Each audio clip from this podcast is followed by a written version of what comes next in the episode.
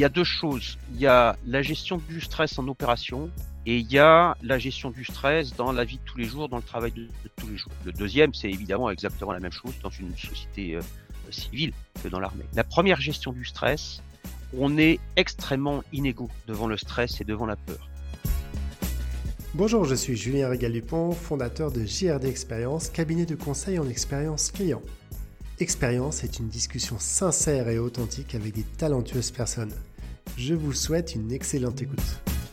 Bienvenue à toutes et à tous euh, pour euh, ce nouvel épisode d'Expérience. Aujourd'hui, euh, j'ai l'immense honneur, c'est vrai que j'ai un monsieur que vous allez entendre qui s'appelle Thierry Ducré et je suis ravi de t'avoir, mon cher Thierry. Comment vas-tu aujourd'hui?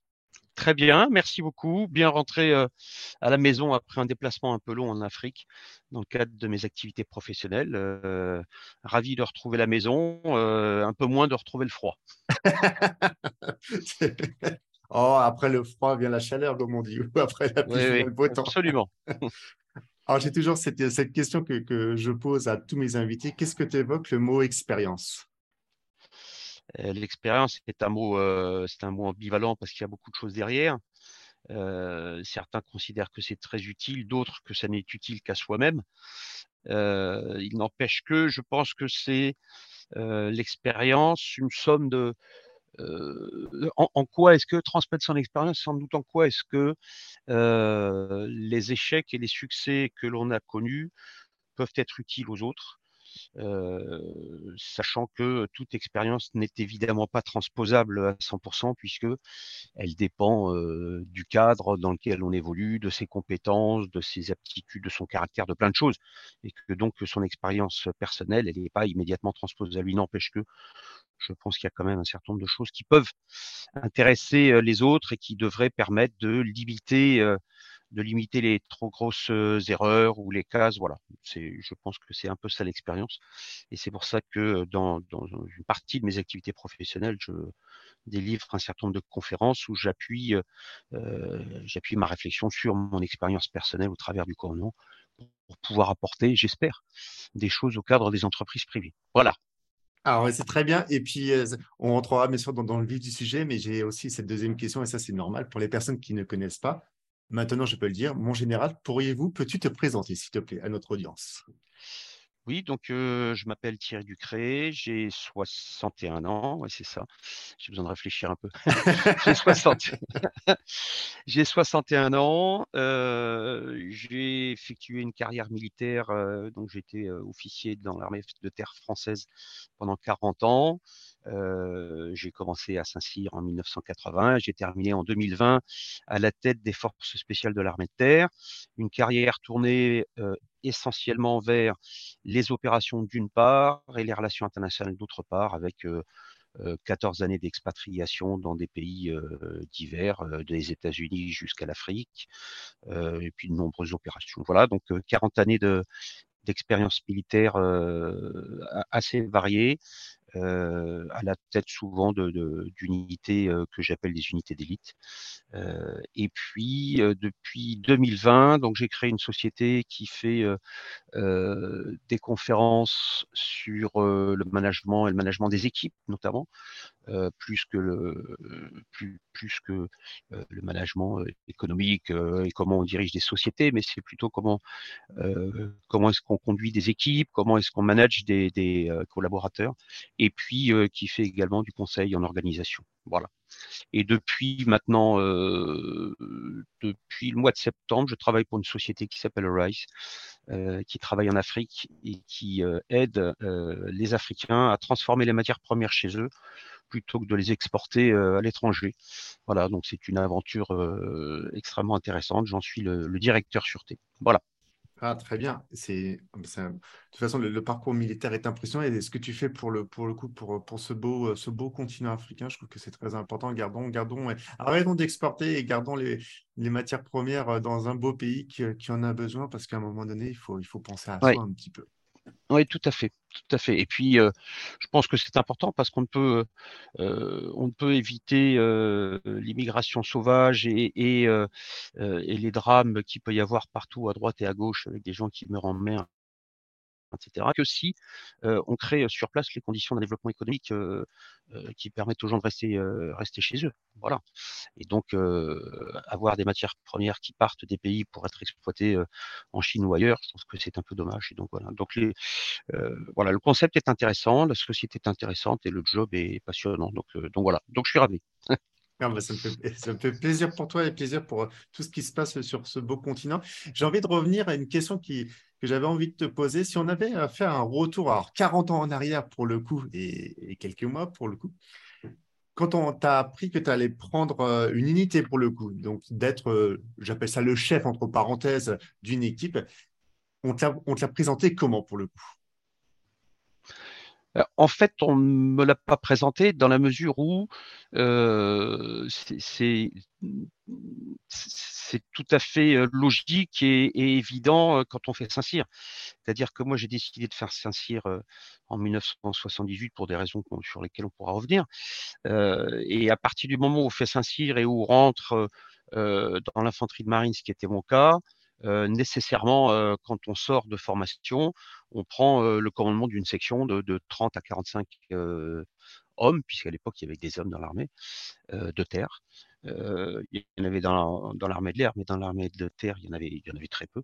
Donc voilà, donc je savais inévitablement en faisant Saint-Cyr que je commanderais une section de 30 à 45 hommes quand je sortirais de ma formation. Donc ça n'a pas été une surprise.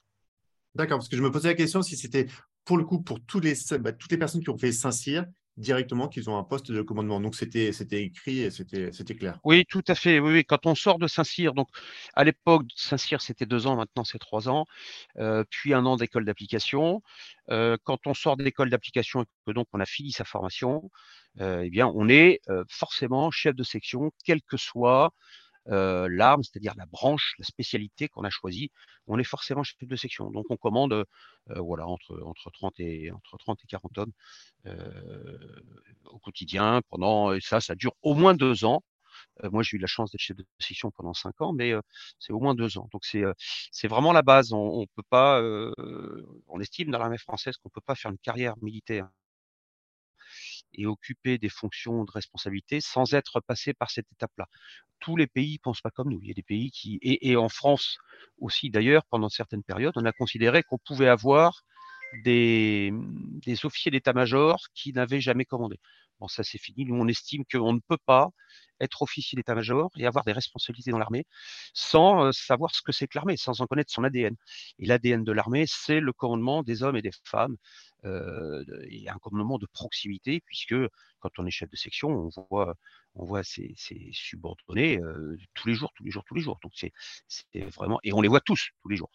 on n'en voit pas qu'une partie. Donc on vit en permanence avec eux. Quand on part sur le terrain, on dort avec le sac de couchage à côté du leur. Enfin voilà, c'est un commandement de proximité de tous les instants qui est exigeant, mais c'est indispensable pour savoir comment fonctionne l'armée de terre. Et, et, quelle a été votre, votre première mission pour le coup? Qui Pour le coup, qui t'a marqué Parce que c'est vrai que tu, tu, commences à, voilà, à gérer, à gérer 30 à 40, à 40 hommes et on t'annonce que bah, tu pars. Ouais, alors la première mission, c'était le Liban avec les Nations Unies en 85. J'avais espéré partir euh, un an, un an avant. Euh, le régiment devait partir, donc je m'attendais. finalement, ça n'avait pas été le cas. J'étais parti. très très heureux, même si le départ s'est fait dans des conditions difficiles, puisque mon beau-père venait de mourir, mon épouse enceinte et à l'époque, tout n'était pas personnel extrêmement simple, en tout cas pour mon épouse. Pour moi, c'était c'était une belle aventure, donc j'étais ravi. et donc, oui, je suis parti pendant six mois et demi au sud Liban, dans une mission d'interposition entre les Israéliens frontières, les mouvements chiites de l'autre côté, donc là où nous étions implantés. Euh, donc voilà, c'était une mission extrêmement euh, intéressante, passionnante, euh, très prenante et très exigeante, puisque dans ces cas-là, évidemment, on dort peu, on est tout le temps à droite et à gauche, mais c'est voilà, c'est pour ça qu'on avait été formé, pour ça que j'avais été fait. Donc c'était, ouais, c'était six mois de ma vie extrêmement plein, et puis c'était ma première opération, donc forcément, c'est très intéressant. Et sur le, sur le retour, tu parlais tout à l'heure de, l'école Saint-Cyr. Pourquoi avoir fait le choix de l'école Saint-Cyr tout compte fait?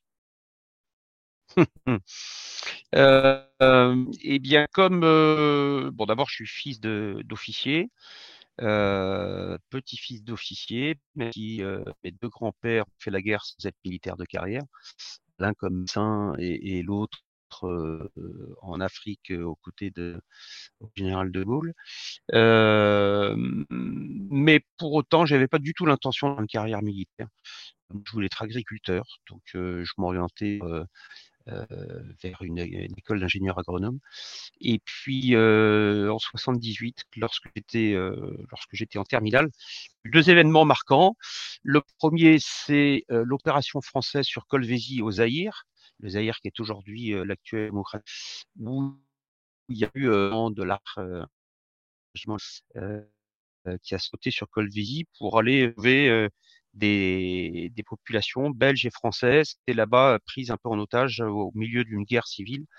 Euh, et donc, ils ont fait ce qu'on appelle une extraction de ressortissants, une évacuation de ressortissants. Je me souviens des, euh, des, gens qui à l'aéroport euh, Charles de Gaulle à l'époque euh, et qui, euh, qui remerciaient l'armée française, qui remerciaient le président de la République, qu'il soit français ou belge d'ailleurs, euh, j'avais été assez impressionné. Je m'étais dit, tiens, il y a quelque chose qui m'a échappé. Je n'avais pas vu comme ça. Malgré le fait que mon père était militaire, je n'avais pas vu qu'effectivement l'armée pouvait avoir finalement des, des produits positifs. Donc, donc il y avait ça. Et puis, un mois ou deux mois après, le colonel qui commandait les forces françaises au Liban, au sud Liban, a été grièvement blessé dans une attaque contre son véhicule.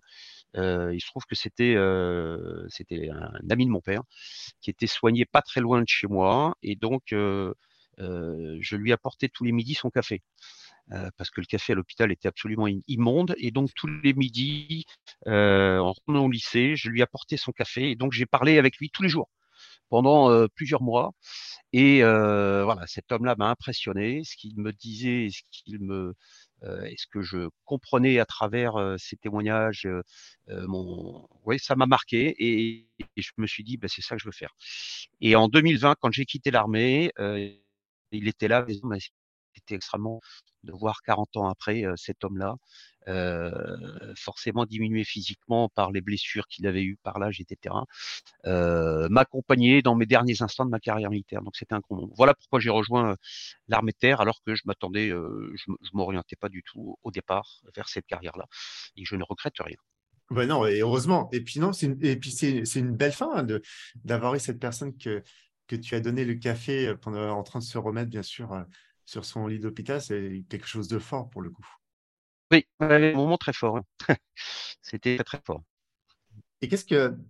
Alors, c'est dur de résumer, bien sûr, 40 ans, 40 ans de carrière, mais est-ce qu'il y a eu des moments, des moments où il y a des choses qui t'ont vraiment marqué pour le coup? Que ce soit une opération militaire spécifique dans un pays, ou soit le commandement à la, en fin de carrière des, des forces spéciales? Voilà, est-ce qu'il y avait deux, trois éléments qui t'ont vraiment marqué en tant qu'homme pour le coup?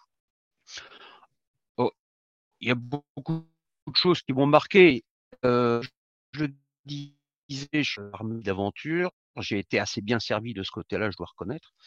Euh, mais ce que j'en retire après 40 ans, et j'ai exactement ce que j'ai dit quand j'ai quitté l'armée d'ailleurs, ce que j'en retire après 40 ans, finalement, ce ne sont pas tellement mes aventures, mais c'est les gens que j'ai rencontrés, parce que c'est une vie, euh, c'est un métier qui est totalement centré sur les collaborateurs que l'on a autrement dit, c'est subordonné, comme on dit chez nous.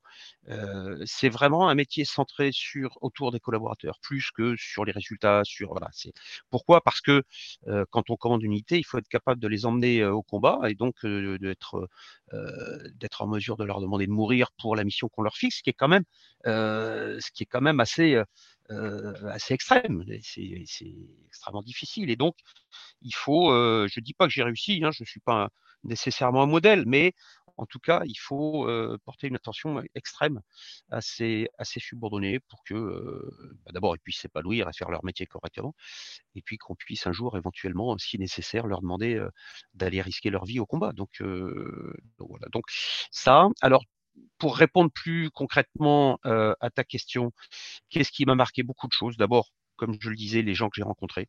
Et je vois la tête de presque tous les gens que j'ai eus sous mes ordres. Et c'est ça qui est assez extraordinaire, y compris les gens que j'avais quand j'étais chef de section, quand je suis sorti de Saint-Cyr. et certains qui, avec qui on échange. C'est pour ça que je trouve, moi, personnellement, que les réseaux sociaux sont des outils exceptionnels parce que j'ai réussi à reprendre contact avec des gens que j'ai eus sous mes ordres en 1983, c'est-à-dire il, y a bientôt 40 ans. Donc ça, c'est assez extraordinaire. Et donc je vois, oui, je vois la tête de tous ces gens-là comme si, comme si c'était hier. Donc ça, c'est le plus important. Après, il y a des il y a des choses qui, que j'ai en mémoire, évidemment, des choses sur lesquelles j'ai échoué, même en termes de convenant d'ailleurs, des erreurs que j'ai faites. Il y a ça, il y a des moments forts en opération, et puis il y a des, et puis des moments très désagréables dans, dans mon expérience, notamment avec, avec un de mes chefs. Voilà, une relation, relation de travail extrêmement désagréable dont je me souviens de façon assez vive et, et, qui m'a fait revenir en, en mémoire ce que m'avait dit mon père quand j'avais dit que je voulais faire Saint-Cyr. Il m'avait dit, mais tu sais, euh, quand tu es dans l'armée, quand tu tombes sur un con, tu peux pas changer. Mmh. Quand tu es dans le civil, quand tu tombes sur un con, tu peux changer de boîte. Et euh, en fait, j'ai vécu pendant 30 ans sans jamais rencontrer de con. Et ça m'est arrivé un jour. Donc voilà. Donc ça, je m'en souviens. Je m'en souviens bien. voilà. Mais euh, ce, con, il n'est pas, il est pas recadré à un moment donné quand il, Sûr, bien, bien sûr, tu parles d'une million d'entreprises, on peut, on peut sortir, on peut mmh. s'améliorer en discutant. Euh, bon, un con reste malheureusement un con, mais au niveau de l'armée, comment ça se passe? C'est qu'à un moment donné, quand tu, tu, te rends compte que voilà, ça, ça, va jouer sur tes, pour le coup sur tes subordonnés, parce qu'il doit y avoir aussi une relation qui est peut-être en relation par rapport à ça. Comment tu arrives à. Tu peux pas lui dire parce qu'il est au-dessus de toi? Tu peux pas avoir cette confrontation avec lui pour le coup? Euh, Si, évidemment. Euh, maintenant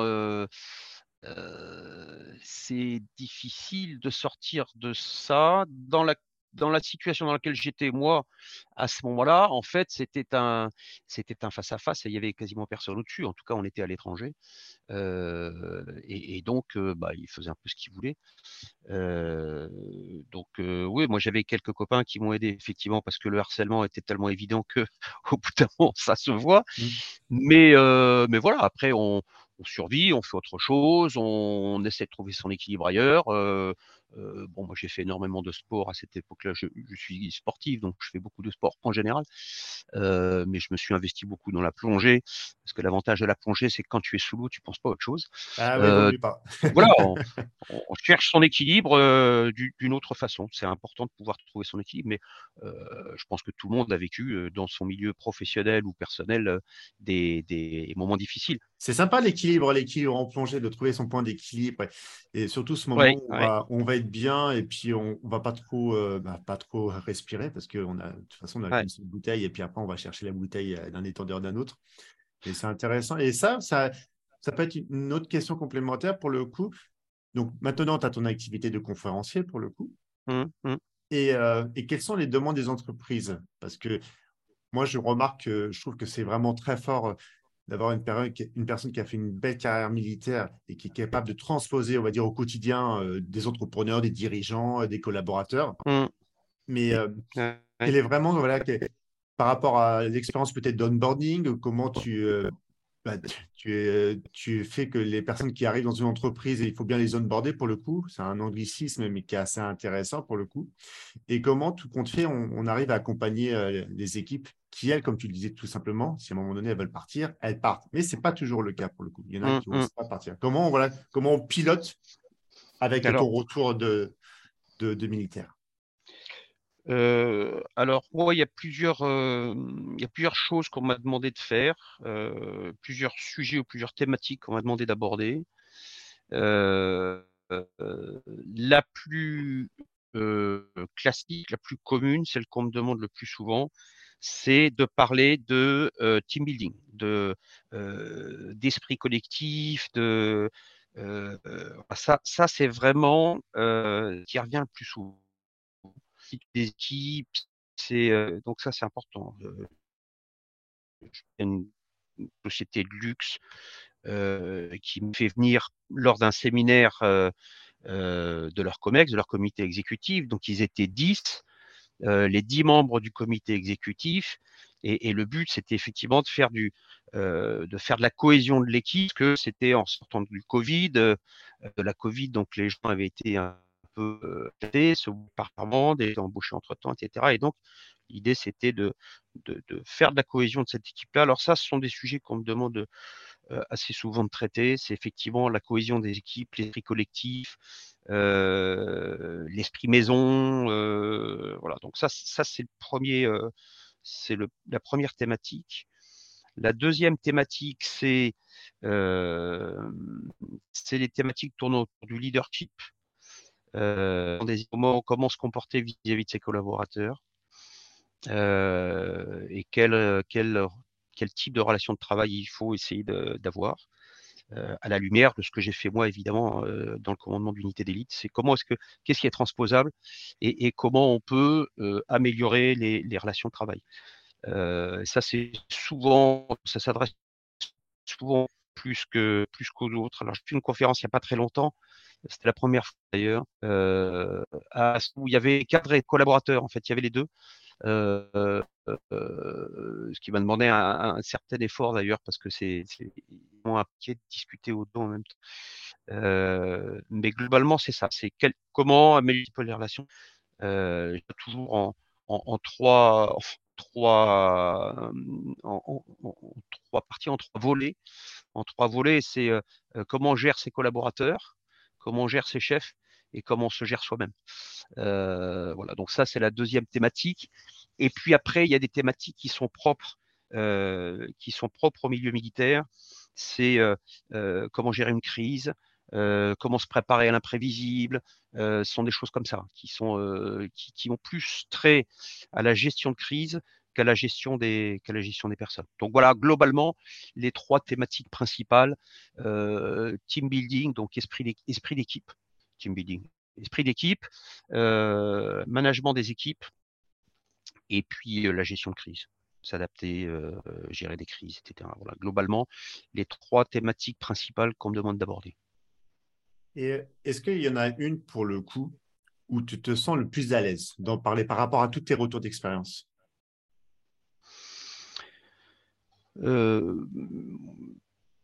Ben, ces trois thématiques-là, c'est des thématiques sur lesquelles je suis assez à l'aise. sur lesquelles je suis assez à l'aise. J'en aborde, il pourrait y en avoir plein d'autres.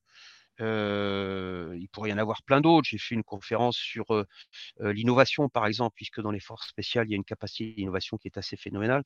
Et comment est-ce qu'on arrive à innover aussi Comment est-ce que les forces spéciales arrivent à un tel niveau d'innovation? Donc ça, c'est aussi des sujets que je peux traiter, mais c'est vrai que les trois premières thématiques sont des, thématiques que je préfère. et parmi ces trois-là, oui, comment, c'est quoi être c'est quoi manager, c'est quoi être un manager, c'est comment, comment est-ce que on conduit une équipe? Je pense que c'est sans doute celle dans laquelle la thématique dans laquelle je suis le, plus à l'aise, même si les autres ne me posent pas de problème, mais c'est vrai que bah, ça c'est plutôt bien. Et puis et puis les thématiques tournant autour de la gestion de crise, de, de l'adaptabilité, bon ça c'est pareil compte tenu de mon parcours, c'est des choses où alors il y a ce qu'on peut dire. Ce qu'on pense et ce qu'on essaie de transmettre, c'est une chose, mais ce qui est intéressant pour les gens qui nous écoutent, c'est d'avoir une expérience qui permet d'illustrer ça et donc d'avoir des choses qui vont qui vont être assez percutants et qui vont pouvoir marquer les gens qui écoutent pour dire ah ouais tiens ça c'est transposable ça c'est intéressant. Voilà j'ai une bonne copine qui s'appelle Virginie Guyot qui fait qui est une ancienne patrouille de la une ancienne patronne de la patrouille de France ancien leader de la patrouille de France qui fait des conférences. C'est pareil quand elle parle c'est bah, c'est forcément marquant d'avoir une femme pilote de chasse, patronne de la patrouille de France, qui explique la préparation des, démonstrations, etc. Ça parle parce que c'est des expériences que les gens qui nous écoutent n'ont pas. Donc, sur les thématiques que j'aborde, ce que j'essaye de faire, c'est effectivement de trouver des exemples qui soient des exemples un peu uniques, mais qui permettent quand même euh, de raccrocher à une expérience professionnelle que connaissent les gens à qui on s'adresse. Donc voilà. Globalement. Je, je, me projetais avec, euh, dans, la patrouille de France euh, si on avait eu cette troisième étoile, je pense qu'il serait passé, il serait passé dans, les cieux pour, avec ce très beau drapeau, de bah, pas de l'équipe de France, mais le drapeau de la France pour le coup. Et comment tu arrives, comment arrives à sélectionner des, voilà, des, des, éléments que tu as envie de partager? Est-ce que c'est en fonction de l'entreprise que tu as? Parce que c'est vrai que tu as énormément d'expérience. Alors, des expériences, bien sûr, que tu n'as pas le droit de raconter parce que je, suppose secret militaire, on ne peut pas, on peut pas l'évoquer. Comment tu arrives à t'adapter en fonction euh, voilà, de, ce COMEX ou de ces entreprises, pour le coup?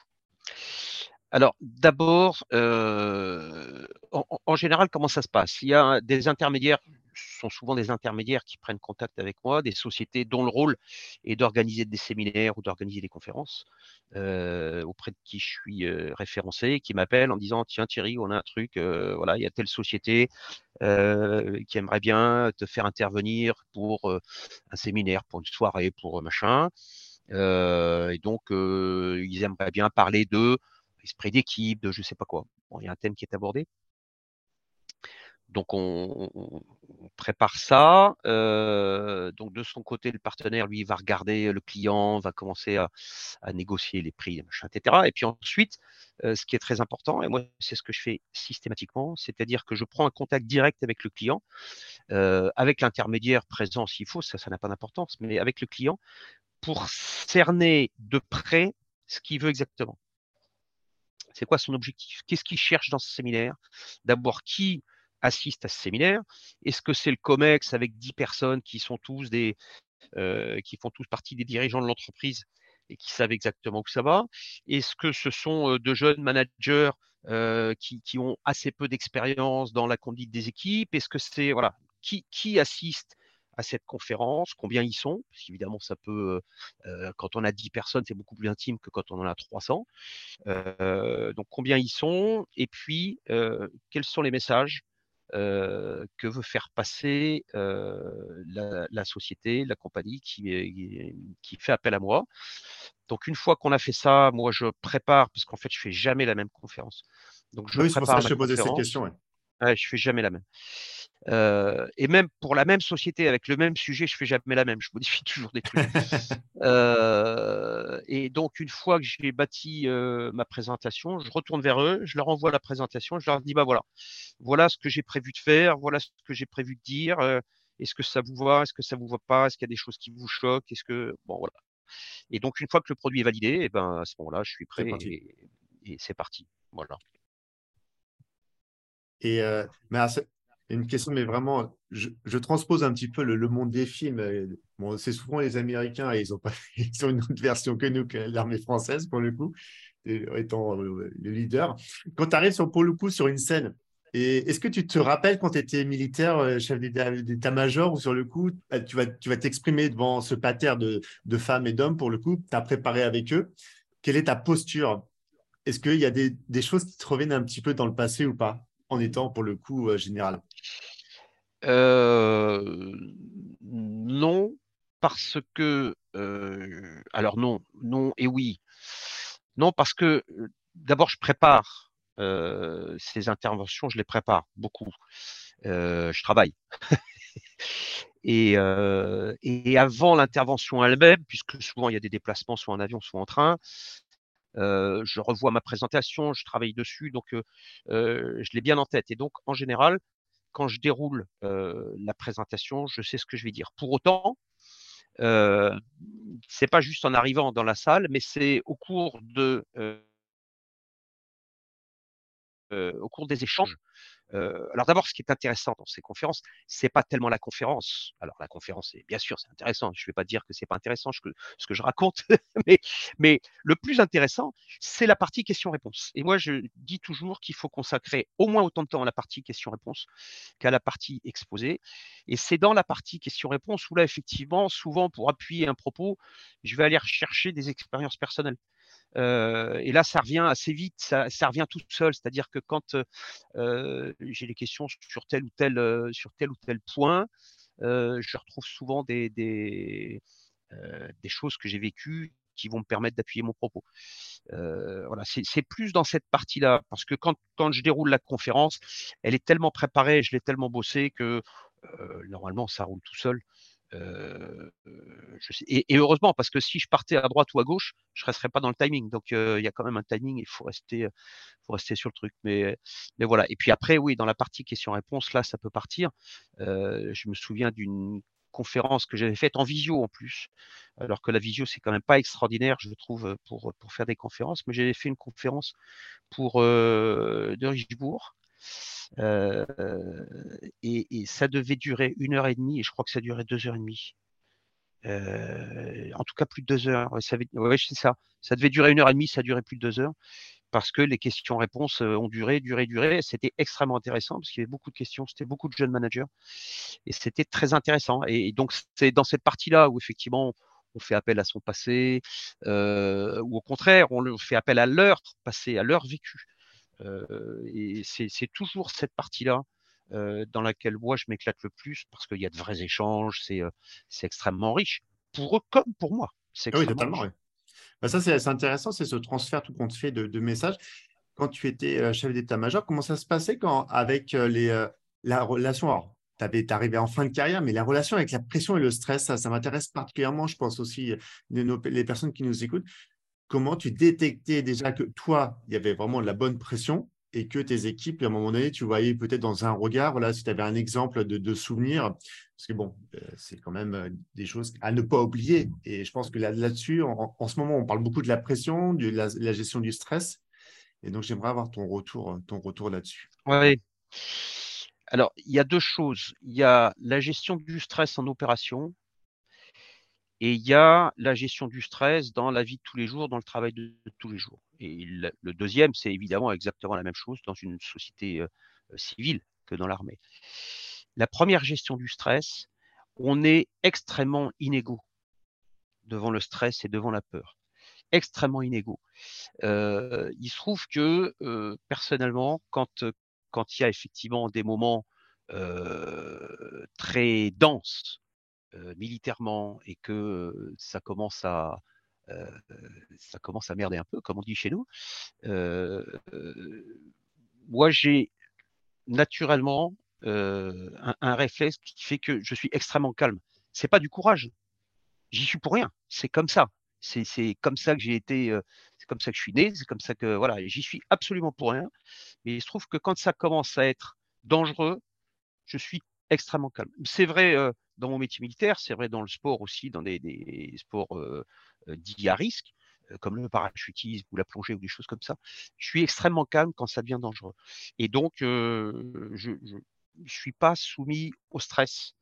en tout cas, j'en ai pas le sentiment et ça m'est arrivé évidemment plusieurs fois. Donc ça, c'est la première chose. Et donc, ce qui fait le côté un peu particulier du métier militaire, finalement, bah, cet aspect-là, je suis désolé, mais je n'ai pas beaucoup de leçons à te donner sur, cet aspect-là, parce que, en fait, je n'ai pas vraiment été confronté. Euh... Ou en termes d'observation En termes d'observation je pense que. Oui, oui, c'est bien sûr. Alors, néanmoins, je pense que, euh, un, euh, on, peut être comme ça quand on, quand on a travaillé suffisamment ses compétences, quand on a développé un certain nombre de choses, etc. Donc, quand on sait que on a fait tout ce qu'il fallait pour que tout se passe bien, et eh ben tout se passe bien. ça, c'est la première chose. Et puis la deuxième chose, effectivement, pour reprendre, pour rebondir sur ce que tu viens de dire, gérer le stress chez ses subordonnés, etc. Moins on est stressé soi-même, moins on génère de stress chez les autres. le stress, c'est quand même, c'est quand même, ça se transmet extrêmement facilement. Donc quand on est calme, qu'on est clair et qu'on est, bah, c'est beaucoup plus simple. Bon, après, il y a le stress dans la préparation. Et là, oui, ça, bien sûr qu'il y a du stress. il y en a comme dans les sociétés civiles, comme je le disais tout à l'heure. sauf que les conséquences ne sont pas forcément les mêmes, mais peu importe. Le, principe est le même. ce stress ou la peur ou la tension, appelons-le comme on veut, aussi bien pour soi que pour les autres, et la capacité à éviter de générer du stress chez ses subordonnés, ce qui n'est pas très simple. Moi, je sais que je suis assez, je suis assez exigeant, et donc je fais extrêmement attention parce que je peux effectivement générer du stress chez mes collaborateurs. Je le sais parce que je me connais et donc j'y fais très attention. J'y fais d'autant plus attention parce que je sais que c'est une de mes faiblesses, un de mes défauts. donc j'y fais attention. Donc voilà ce que je peux dire.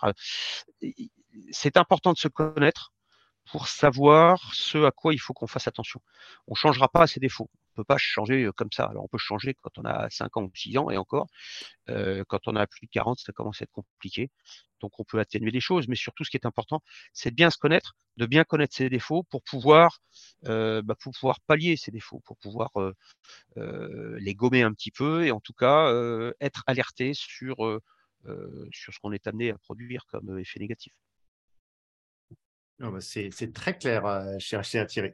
Et, euh, mais il y a une question qui, me vient à l'esprit en termes de, management, pour le coup, du management militaire, mais de relation avec, avec ses subordonnés. Quand tu es sur le front, qui on parlait, je parlais un petit peu tout à l'heure des Américains, quel est toi été ton vécu avec, avec les troupes américaines versus bah, toi, les, les troupes françaises? Comment on pouvait cartographier, nous, les Français, et eux, les Américains? Alors, c'est une question qui n'est pas très simple parce que moi, j'ai travaillé avec les Américains plusieurs fois, mais j'ai surtout travaillé pendant deux ans avec eux, mais en état-major, c'est-à-dire qu'on traitait effectivement de la guerre en Irak, en Syrie, des opérations en Afghanistan ou dans d'autres pays de cette région-là. mais j'étais pas sur le terrain avec eux, donc c'était en état-major et donc c'est assez différent. donc c'est difficile de comparer ce que je crois, c'est que on a, nous, dans l'armée française, et je parle en général, je parle de l'armée française en général et de l'armée américaine en, de l'armée américaine en général. On a en France des officiers et des sous-officiers, donc des cadres, qui sont extrêmement bien formés, de très très grande qualité. Je parle des, cadres euh, en début de carrière, donc euh, les lieutenants quand ils sortent d'école de formation et qui commandent, comme on disait tout à l'heure, 30 à 40 personnes, ou les sergents qui commandent une dizaine de personnes. On a des gens qui sont extrêmement bien formés pour le, le commandement de proximité dont je parlais tout à l'heure. Euh, un chef de groupe, un sergent qui va sortir d'école, euh, il est formé en un an, un an et demi, euh, il va commander 10 personnes, il les voit tous les jours, tous les jours, tous les jours, tous les jours. Et ça, ce commandement-là, honnêtement, l'armée française, on est une des armées au monde qui forme le mieux ses cadres de contact. Sergent, lieutenant, donc cadre, cadre de maîtrise. Un sergent, c'est un cadre de maîtrise pour reprendre des comparatifs avec le monde civil. Et puis un lieutenant, c'est un cadre. Euh, ça, on, est quand même extrêmement bien formé. Euh, et, mieux que la plupart des pays au monde. Mieux en tout cas que toutes les, que toutes les armées que j'ai fréquentées, euh, les Américains, les Britanniques, les Allemands, ça c'est vraiment quelque chose qu'on sait très bien faire. On ne sait pas forcément aussi bien que d'autres former nos officiers très supérieurs, j'en sais rien. Mais en tout cas, les cadres de contact, je pense qu'on a, à mon avis, on a, on a parmi les meilleurs cadres de contact au monde. J'ai un peu perdu la question. Non, non, non, c'était pour voir par rapport aux strates en termes de, ah oui, par rapport avec les Américains. ouais. Donc je pense que ça, on sait vraiment bien le faire. Euh... Après, j'ai jamais été en opération avec les Américains à leur côté, donc c'est difficile pour moi d'en parler mais fondamentalement, je pense que la différence, elle est là, c'est le contact avec le contact avec nos hommes. Après, quand on voit un petit peu, je suis en train de lire le livre de, du général Stanley McChrystal, commandant des forces spéciales américaines, qui a une histoire assez assez exceptionnelle. Il y a des choses qui, qui dit dans son livre qui sont quand même très similaires à ce que nous on dit, mais ce sont les forces spéciales. Donc les forces spéciales, je pense que les forces spéciales américaines que j'ai rencontrées, je suis allé les voir, ils ont cette même logique de commandement de proximité, de d'attachement physique à, nos, à nos collaborateurs parce qu'ils combattent en petites équipes, ils combattent dans des, dans des environnements extrêmement abrasifs et donc je pense qu'ils sont, ils sont un peu comme nous. Je ne suis pas persuadé que l'officier l'officier américain classique ait les mêmes qualités, je parle du jeune officier hein, encore une fois, que, que nos jeunes lieutenants en régiment. Bon. Après, les officiers supérieurs, c'est autre chose. Là, chaque, euh, chaque pays a sa façon de former ses gens et, on a et, ils n'ont rien à nous envier à mon avis. Mais sur les cadres de contact, je pense que oui, on a, on a des cadres de contact qui sont assez exceptionnels. quand je suis passé colonel, je suis passé colonel très jeune, et, quand je suis passé colonel, mon père m'a dit, écoute, compte tenu de cette promotion-là, potentiellement tu, pourrais arriver à des hauts niveaux dans l'armée. Rappelle-toi quelque chose, plus tu montes dans la hiérarchie, et plus il faut faire un effort pour aller voir comment ça se passe en bas. et lui était, il a fait une carrière militaire et puis après il a fait une carrière civile. il a terminé comme un des directeurs d'aéroport de Paris. et il allait déjeuner à la cantine d'aéroport de Paris et il essayait quand il pouvait justement discuter avec, avec les gens, avec les ouvriers, avec voilà. Et, il m'a dit plus tu montes dans la hiérarchie et plus il faut aller voir en bas comment ça se passe, parce que inévitablement il y a une barrière qui s'installe et bah, c'est ce qu'on reproche souvent au président de la République, quel qu'il soit, euh, l'actuel ou les précédents. C'est euh, le problème de la tour d'ivoire. C'est, euh, à-dire que inévitablement, on finit par s'éloigner un petit peu, un petit peu des gens. C'est très difficile. Et donc, plus on monte dans la hiérarchie, plus il faut aller regarder en bas, parce qu'il faut pouvoir avoir un contact direct et pas se reposer sur les gens qui disent oui, ça va, non, ça va pas, parce que tout le monde dit que ça va. Personne va dire au chef ah non, chef, ça va pas du tout, là, ça va pas du tout. Les décisions que vous avez prises, elles sont catastrophiques. Il faut surtout pas faire comme ça. Il y en a peu qui sont capables de dire. Alors, il faut aussi identifier quelqu'un dans, son entourage qui va être capable, de nous dire, là, chef, vous avez fait une connerie, ça c'est important. Mais il faut aller voir en bas comment ça se passe, comment c'est vécu, etc. Et, quand on note à ce moment-là des problèmes, arriver effectivement, comme tu le disais, à identifier les raisons qui font que bah, les gens ne sont pas bien dans leur peau, que les gens râlent, que voilà. Mmh. Non, non, mais ça reste, de toute façon, euh, tu l'as très bien dit, tout se passe, alors que ce soit par le bas, par le milieu, par le haut, à un moment donné, il faut qu'il y ait une bonne osmose, une bonne communication. C'est ce qu'on demande aux entreprises de plus en plus, pour le coup, d'avoir une vraie communication.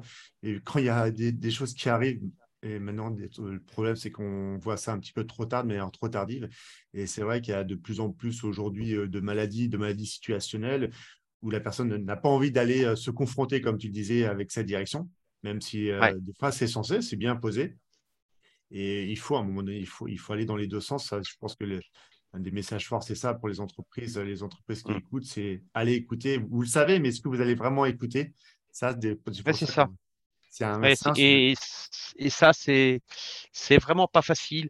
Et pour avoir discuté avec euh, avec beaucoup de cadres euh, d'entreprise quand euh, quand je faisais des, des conférences, c'est vraiment ce qu'il y a de plus compliqué c'est vraiment ce qu'il y a plus difficile à mettre en place, c'est le dialogue avec les collaborateurs, c'est le fait que même, même quand on est en open space, je discutais avec une responsable d'un magasin de luxe, de grand luxe, une boîte française de luxe qui, qui, elle avait un magasin à l'étranger et qui me disait on est en open space, donc tout le monde voit tout le monde, mais en fait, c'est pas très simple de communiquer finalement, de façon assez parce que euh, parce que pour communiquer vraiment, de temps en temps, il faut quand même pouvoir s'isoler. Parce que quand on a des choses euh, euh, sensibles, délicates, douloureuses à, dire, ben, c'est mieux d'être c'est mieux d'être tranquille et de pas être vu par tout le monde. Donc voilà, oui, c'est vrai que la communication, c'est souvent ce qui est le plus difficile à mettre en place, parce que communiquer, franchement, alors il y a, y a deux types de communication. Il y a la communication un peu formelle qu'on met en place avec la direction de la communication, qui, bon, ça c'est une chose, mais communiquer avec ses collaborateurs, ça, c'en est une autre. Et communiquer avec ses collaborateurs, ça veut dire qu'on va se lâcher un peu, ça veut dire qu'on va forcément, forcément casser la carapace et ouvrir l'armure. Et, quand on ouvre l'armure, eh bien, euh, si on est fragile et si on n'est pas très solide intérieurement, ben, on se fragilise. Donc c'est toute la difficulté, c'est d'arriver à s'ouvrir sans se fragiliser pour les gens qui se sentent fragiles. Et donc, euh, donc ça, c'est pas très simple. Donc communiquer de façon un peu formelle, ça, toutes les directions de la communication le savent. Il y a des communicants partout, c'est leur métier, ils savent faire. Communiquer avec ses collaborateurs quand on est, quand on est un, un responsable, c'est un peu plus compliqué. Parce que après, il y a des gens qui font ça naturellement, mais c'est un peu plus compliqué. Oui, oui, pour en avoir vécu, en avoir vu des, certains managers qui, craquent dans leurs équipes parce qu'ils mmh. ont trop de pression au-dessus. Des fois, ça Après, tu as les retours, le retour des équipes, mais pourquoi il a craqué? Il faut juste à un moment donné, ça, reste un humain, tu vois. Donc, euh, il y a des situations où il ne s'est pas exposé frontalement à toi et ok, bah là, il a craqué. Il aurait pu être euh, beaucoup plus virulent, mais il l'a pas fait pour vous protéger parce qu'il y a toujours ces, effets de, protection. Et c'est vrai que c'est la communication, on le dit, mais il faut, il faut être sur cette ligne-là. Mais après, c'est ça, c'est oser se faire découvrir, de se découvrir Mm. et de passer Oui, par ça. chemin-là. Ouais, absolument. Et puis, alors après, les gens qui craquent comme ça, euh, moi, c'est ce que je dis souvent quand je fais des, des conférences sur le management, c'est euh, se manager soi-même. Se manager soi-même, le plus important, c'est, je parlais tout à l'heure de la plongée quand j'avais un chef qui, était un peu harceleur, euh, il faut trouver son équilibre, c'est extrêmement important.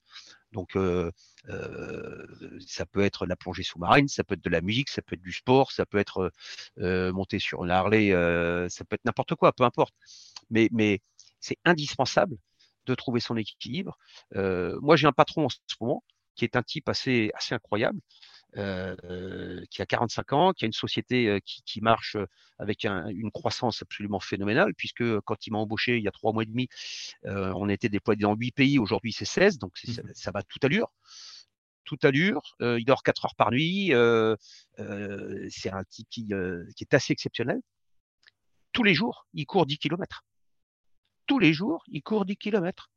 Donc ça, c'est son équilibre. Donc ça lui permet de, voilà, et, c'est ça qui lui permet de garder son énergie. Donc c'est indispensable quand on est patron euh, de, de conserver, euh, quand on est patron, quand on est chef tout court, ou quand on est euh, même quand on est collaborateur, c'est important de trouver son équilibre parce que la pression, euh, euh, la recherche de résultats, euh, les pressions familiales, machin, font que bah, c'est facile de c'est facile de disjoncter. Et donc pour éviter de disjoncter, faut trouver et chacun a son chacun ses moyens. Il faut trouver un moyen qui permet de se, se stabiliser.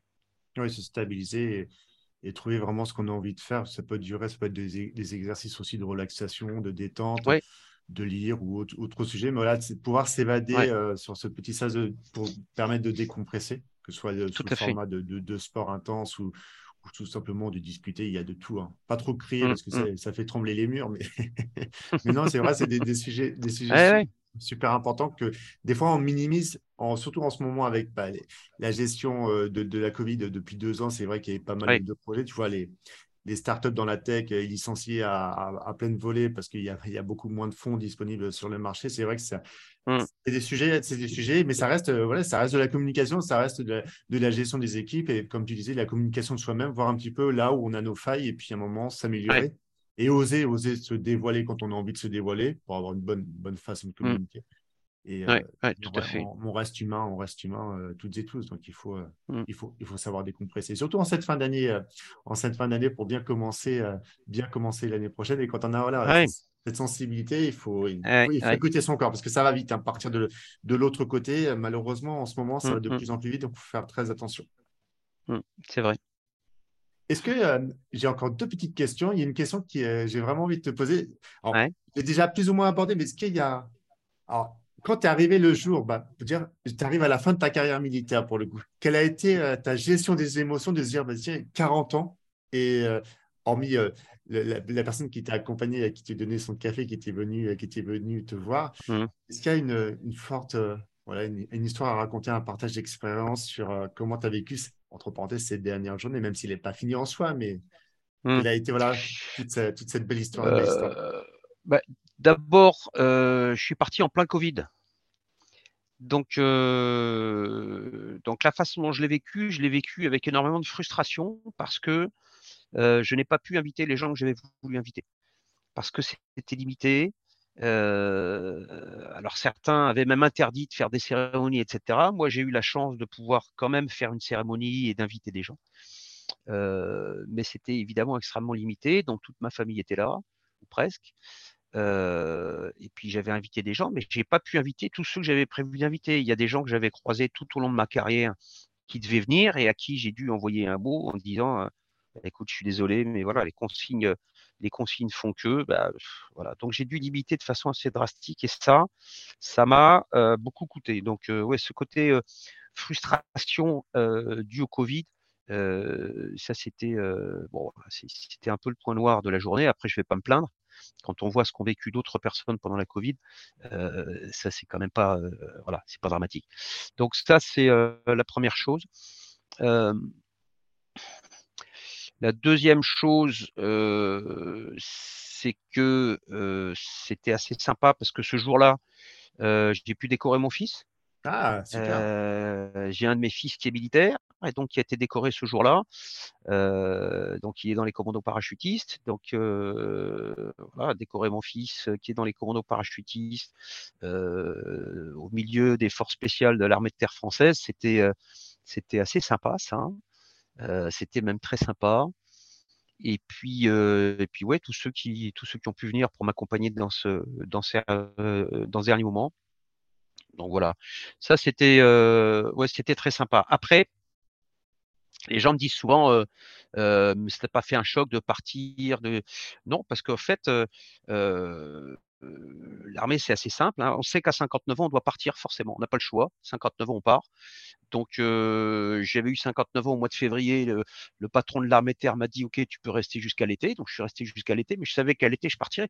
Et ça faisait, euh, euh, ça faisait 40 ans que je savais que je partirais cette année-là. En tout cas, pas plus tard. là. Donc, pas tout à fait 40 ans parce que les âges limites ont changé entre temps, mais globalement, c'est pas une surprise. Quand je suis rentré à l'armée, je savais que euh, voilà. Donc, ça n'a rien de, ça n'a rien d'exceptionnel.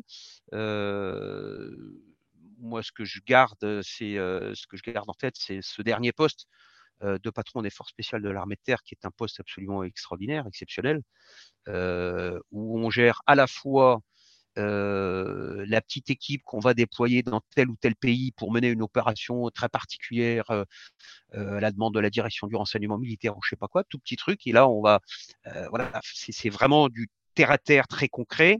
Et puis, en même temps, on a avec mes collaborateurs dessiné ce qui, selon nous, devait être les forces spéciales en 2035.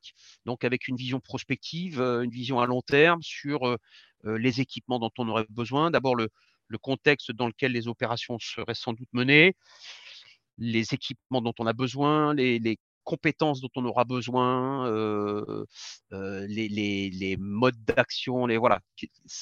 Ça sera quoi? Il faudrait que ce soit quoi? Les forces spéciales dans 15 ans. Donc, c'est les deux euh, bouts de la chaîne, un truc très terre à terre pour trois personnes qui vont. Et puis, ça doit être quoi les forces spéciales dans 15 ans?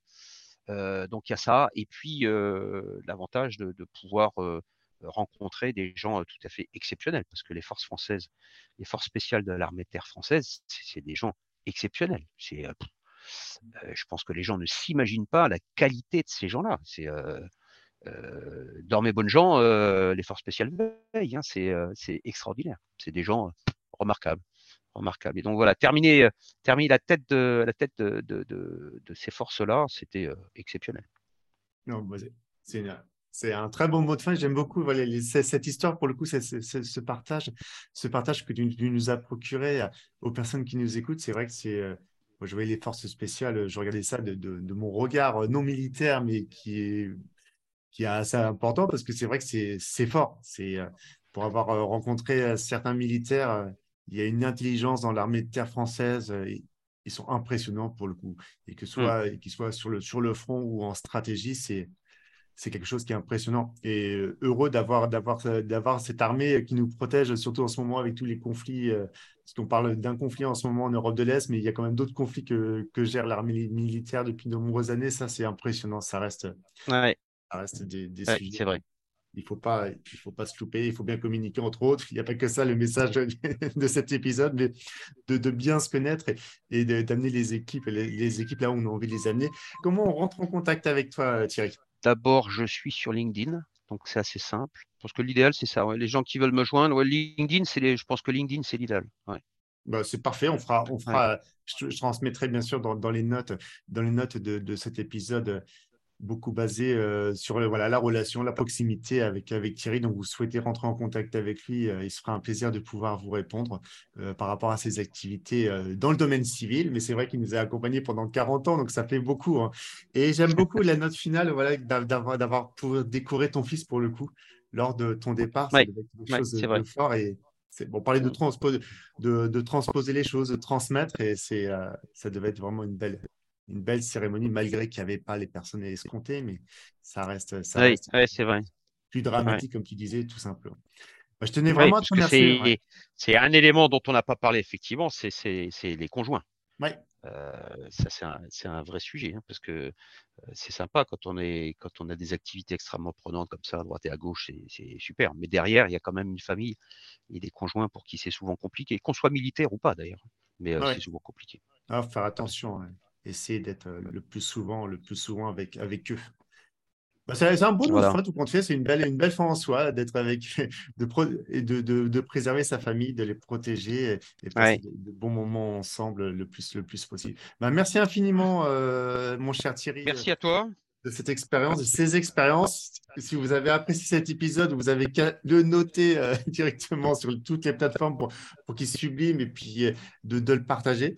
Parce que c'est vrai que c'est fort pour, pour, faire très simple. Donc rendez-vous très prochainement pour, pour un nouvel épisode. Ça ne saurait tarder. C'est déjà même enregistré, mais ça, vous ne le savez pas. Mais moi, je le sais. Et je vous dis à très bientôt. Et euh, continue cette belle carrière, euh, Thierry, parce que tu as encore de belles années devant toi.